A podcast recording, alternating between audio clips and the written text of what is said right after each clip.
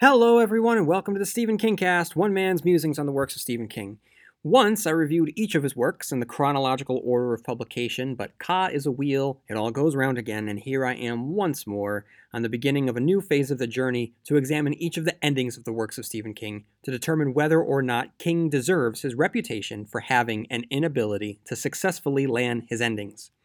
The focus of the podcast will be to examine the climax, the falling action, and the resolution of the endings to each of his novels and break it down by character, themes, conflict, and plot to determine whether or not it meets the criteria of being an objectively good ending.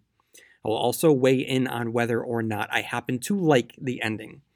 The book that we are discussing today is the third installment of the Dark Tower series, The Wastelands. Very excited to once again talk about the Dark Tower series. The Wastelands is a beloved entry um, in uh, this collection, and it is a famous ending. And so let's start talking about it. But first, in order for us to talk about the ending of The Wastelands, let me read the Wikipedia so that we have a context. Um, that helps uh, the discussion. The story begins five weeks after the end of the drawing of the three. Roland, Susanna, and Eddie have moved east from the shore of the Western Sea and into the woods of Outworld. After an encounter with a gigantic cyborg bear named Shardik, they discover one of the six mystical beams that hold the world together. The three gunslingers follow the path of the beam inland to Midworld. Roland now reveals to his quartet that his mind has become divided and is slowly losing his sanity. Roland remembers meeting Jake Chambers in the way station, letting him fall to his death in the mountains. However, he also remembers passing through the desert alone and never meeting Jake. It soon discovered that when Roland saved Jake from being killed by Jack Mort in 1977, he inadvertently created a paradox. Jake did not die, and thus did not appear in Midworld and travel with Roland. In 1977 New York, Jake Chambers is experiencing exactly the same crippling mental divide, which is causing alarm at his private school and angering Jake's cocaine abusing father. Roland burns Walter's jawbone, and the key to his and Jake's dilemma is revealed, but to Eddie Dean, not to Roland. Eddie must carve a key that will open the door to New York in 1977. Jake abruptly leaves school and finds a key in a littered vacant lot where grows a single red rose. Jake is able to pass into Roland's world using the key to open a door in an abandoned haunted house on Dutch Hill in his place and time. The portal ends in a speaking ring in Roland's world. During this crossing over, Susanna has sex with the demon, distracting it while Eddie continues to carve the key which will allow Jake safe passage to Midworld. Once the group is reunited, Jake and Roland's mental anguish ends. Roland now has completed the task of bringing companions into his world, which he started in Drawing of the Three. Following the path of the beam again, the quartet befriends an unusually intelligent Billy Bumbler, which looks like a combination of badger, raccoon, and dog with parrot like speaking ability, long neck, curly tail, retractable claws, and a high degree of animal intelligence, whom Jake names Oi, who joins them on their quest. In a small, almost deserted town called River Crossing, Roland is given a silver cross and a courtly tribute by the town's last ancient citizens. The quartet continues on the path of the beam to the city of Lud. Before arriving at Lud, the quartet hear the drum beat from the song Velcro Fly by ZZ Top playing from the city, although Eddie at first can't remember where it is he has heard these drums before. Later, the drums are revealed as the God drums, which Lud's citizens fight to.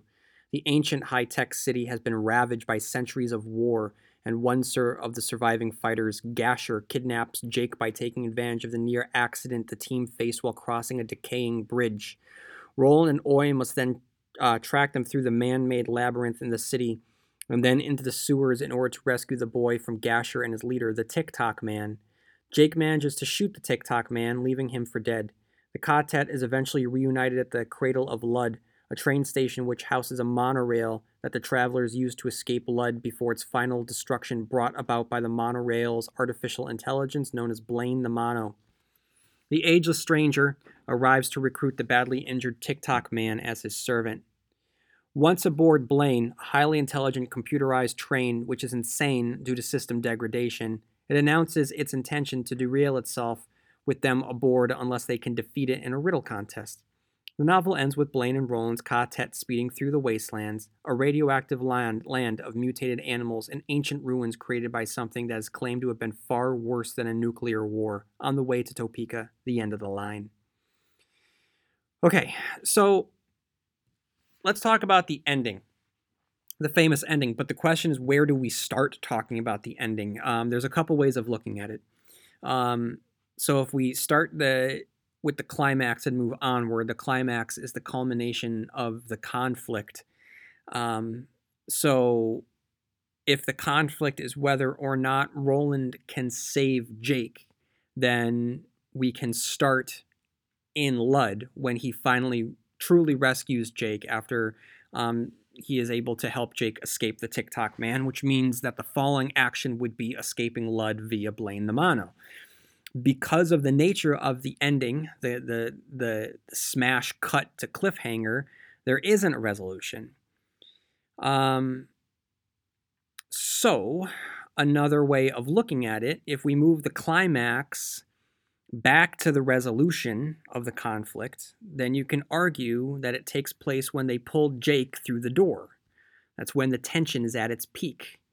It moves the beginning of the ending further back into the story, then the falling action would be the abduction of Jake and the rescue, and then the resolution would be them hopping aboard Blaine. So, either way, I'm going to be honest, the ending works. Um, I like the ending. Um, just so I can live in Midworld a little bit more, I'll move the ending back to the speaking ring um, when Jake escapes uh, Dutch Hill and, and makes his way back into Midworld. Okay, so here is the criteria for a good ending. Does it provide an appropriate conclusion to its characters that are consistent with the characters' actions, conflicts, and themes from the book? Good lord, yes. On all accounts. Right up to the very end, King is crafting rich characters and putting them through the ringer. Um, the Tick-Tock Man and Gasher, though late additions to the story, are instant classics. Um, the the setting of Lud um, and and the inhabitants that we meet, including a insane artificial intelligence that's powering a monorail, um, is arguably one of the uh, most memorable creations in all of the Dark Tower. And uh, every time we, so you know, th- what King does very well in this book is good news, bad news. Um, you know, uh, good news, uh, we've made it to Lud. Bad news, Jake's abducted. Good news, um, Jake's uh, saved. Bad news, um, the the city is about to uh, be poisoned. Good news, we're uh, be able we're going to be able to escape um, the the city. Uh, bad news, uh, we have to go through the wastelands. Good news, um, you know, we'll be safe as long as we stay on the train. Bad news, the train's insane and wants to crash us. Um, so it by by crafting this good news bad news scenario, our our characters are constantly ping ponged between um, these, these these these two poles. Um, and as a result, we, along with the characters, because the characters were so incredibly uh, drawn, um, both both through the written word and through the art, uh, you know, we are along for the ride. Um, so yes, the the the conclusion to the characters are are consistent to how the characters are are built. Um, uh, you know, Roland, who is suffering the entire book, um, the love that he has and the guilt that he has is fully on display. Um, you know, you just feel it when he pulls Jake through. Um, how much the the death of the boy has been weighing on him, and how much Jake has meant to him, and it's beautiful. Um, and everything is just uh, so well done in the end because of the way that King has crafted these characters. Next question is Does it successfully wrap up the plot? Specifically, do the events build upon one another with consistency? Um, I touched upon that with good news, bad news. Um, and many people will tell you that The Wastelands is their favorite of the Dark Tower books. Um, and one of the reasons is because of the way that he's crafted the plot. You know, there's a breather after Jake returns to Midworld. Um, but when they're pulling Jake out, I mean, that scene is incredible. Um, everyone has a part to play in bringing him back into this world. It's unfortunate that Susanna, the only female, is the one that's relegated to having to have sex with the demon, but it is what it is. Um, and spoilers for later Dark Tower books if you haven't gotten farther down the road. Um, don't listen to this part, what I'm about to say. Uh, but, you know, Susanna having sex with a demon is crucial to the birth of Mordred and the fallout of the quartet itself. During that scene, Eddie has to carve the necessary parts to open the door. Roland has to jump through the door, and a very nice reversal of Jake falling from the first book. Uh, the quartet is formed for the first time. We get to Lud, we meet Oi, we fall in love with, and we're teased with this little Billy Bumbler. We're teased with his death from the get go. Jake is abducted. The strange world is made even stranger with Lud, the inhabitants of, of Lud, uh, ZZ Top. The shootout, the appearance of Flagg, complete with a My Life for You utterance, the introduction of Blaine, the tour of the wastelands, and the incredible final page. The plot is like Blaine itself, hurtling you across a fantastical and dangerous landscape so fast you can't even keep up. And the threat of the train, and like the threat of the train, you smash right into nothingness. So, yes, um, Stephen King successfully wraps up the plot.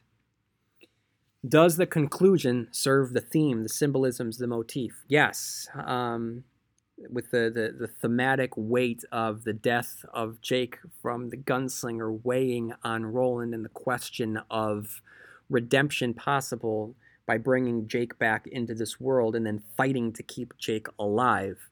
Yes, um, it serves the, the themes of redemption um, in this book. The next question uh, is What is the most famous scene in the novel, and does it appear in the conclusion of the story? This is not. Um, I mean, it, it's it's a question that I like to pose because if the answer is that the scene does fall within the final, within the ending of the book, then it uh, it's kind of a win for for that book. Um, but if it doesn't take place, it's not the book's fault. But the question is where to begin. I mean, is it Shardik in the beginning? Is it the the the doorway scene um, when they pull him through? Is it the introduction to the rose? Um, is it the trip through the wastelands? You know, is it the labyrinth? There's so many to choose from. So I, I honestly don't know um, what the most famous scene in the novel is because every scene is beautifully rendered on the page um, and completely harrowing. Are there other factors that we need to consider here? Uh, yes, we need to consider the fact that this is um, a cliffhanger uh, and King does not do cliffhangers very often. He's really he doesn't really give himself an opportunity to, to do cliffhangers very often because he doesn't write um, many uh, many series like these. Um, but there's a cliffhanger here. There's a cliffhanger in in the Song of Susanna. Um, is there a cliffhanger in Wolves of the Calla? But I don't know. It just it it it sort of changes the conversation around the ending because um, the, the, the, the ending the way that most people consider endings to be, um, which is the last thing you read, rather the way that I have been internalizing the ending is the final structure of, of the story beginning after the climax and moving to the time you, you, you close the book for the final time. Um, the, the, the ending by design is, is not designed to give you um, much of a resolution because it does end on um, an inhale of breath, and you're not allowed to exhale until you start reading uh, Wizard and Glass. So that's just something that we we need to consider that that by design it is different. Um, but to me, whether you you you don't factor in everything I talked about or you do factor in everything I talked about, because it is by design, it is incredibly effective, effective no matter what. All right, so I got two questions to ask myself. The first of which is Do I like the ending? The answer is yeah. Yeah, clearly I do. Um, the next question is Is it a good ending? And I would say that yes, because of everything that I talked about from a character perspective, from a plot perspective, from a thematic perspective. Um, yes, it is a very good ending. And I, I, I have come to, to really dislike rankings. Um, but with that said, if you were to rank the endings of of the works of Stephen King, um, it would be hard to not put The Wastelands um, in the top tier of of his endings. It is a very very solid and well beloved um, ending uh, to his books. So I'm sorry, this wasn't a super long episode. Um, I wish that it was longer. Um, but sometimes when you have nothing but praise, you know, really not much more to say. Uh, so let's look at the tally. Uh oh, that's not good. Um, because I, I happen to like dun dun dun 19 out of 19 endings. Um, and then so far in this endeavor, uh, based on the criteria, I've determined that 17 out of 19 endings are, objectively speaking, good. Um, appropriate that uh, this is our 19th examination. Um, that it happens to be a Dark Tower book. That's great. So, um, if you have any thoughts on the Wastelands, on the ending, or any of the books that I have covered so far, right, right into Stephen King cast at yahoo.com. Next week, I'm going to be turning my attention to Needful Things. Um, this will be an interesting one. Um, so I, I, really do want your opinions on, on Needful Things. Um, and the end and and you know the ending of Needful Things. So write into Stephen King cast at yahoo.com uh, for for that one. Um, you can follow me on Twitter on Instagram, on Facebook. Um, I've been active more on Twitter, though, just for the good of, of, whatever's left of my soul. I just wonder if I should get rid of Twitter. Um, you know, obviously, social media has has brought us all together, but I, I think it's probably for the best if, if we none of us ever had social media. Um, I have no idea why I'm saying this other than saying that, hey, you can follow me on Twitter if you want. I just don't know how long I'm going to be on it. I say that, but of course, I, like everybody else, will continue to stay on it. Um, all right, I'm kind of rambling at this point. It's been a long day as I record this. Um, so hit me up on uh, on email, stephenkingcast@yahoo.com. Um, and if you have any spare time on your hands, I don't ask for any sort of monetary gain. Um, all I ask is that if you do have time, a review on iTunes would be greatly appreciated. So thank you, everybody. Um, stay safe out there. Um, and uh, may you have long days and pleasant nights. And I'll see you here next week, where M O O N spells Stephen King cast.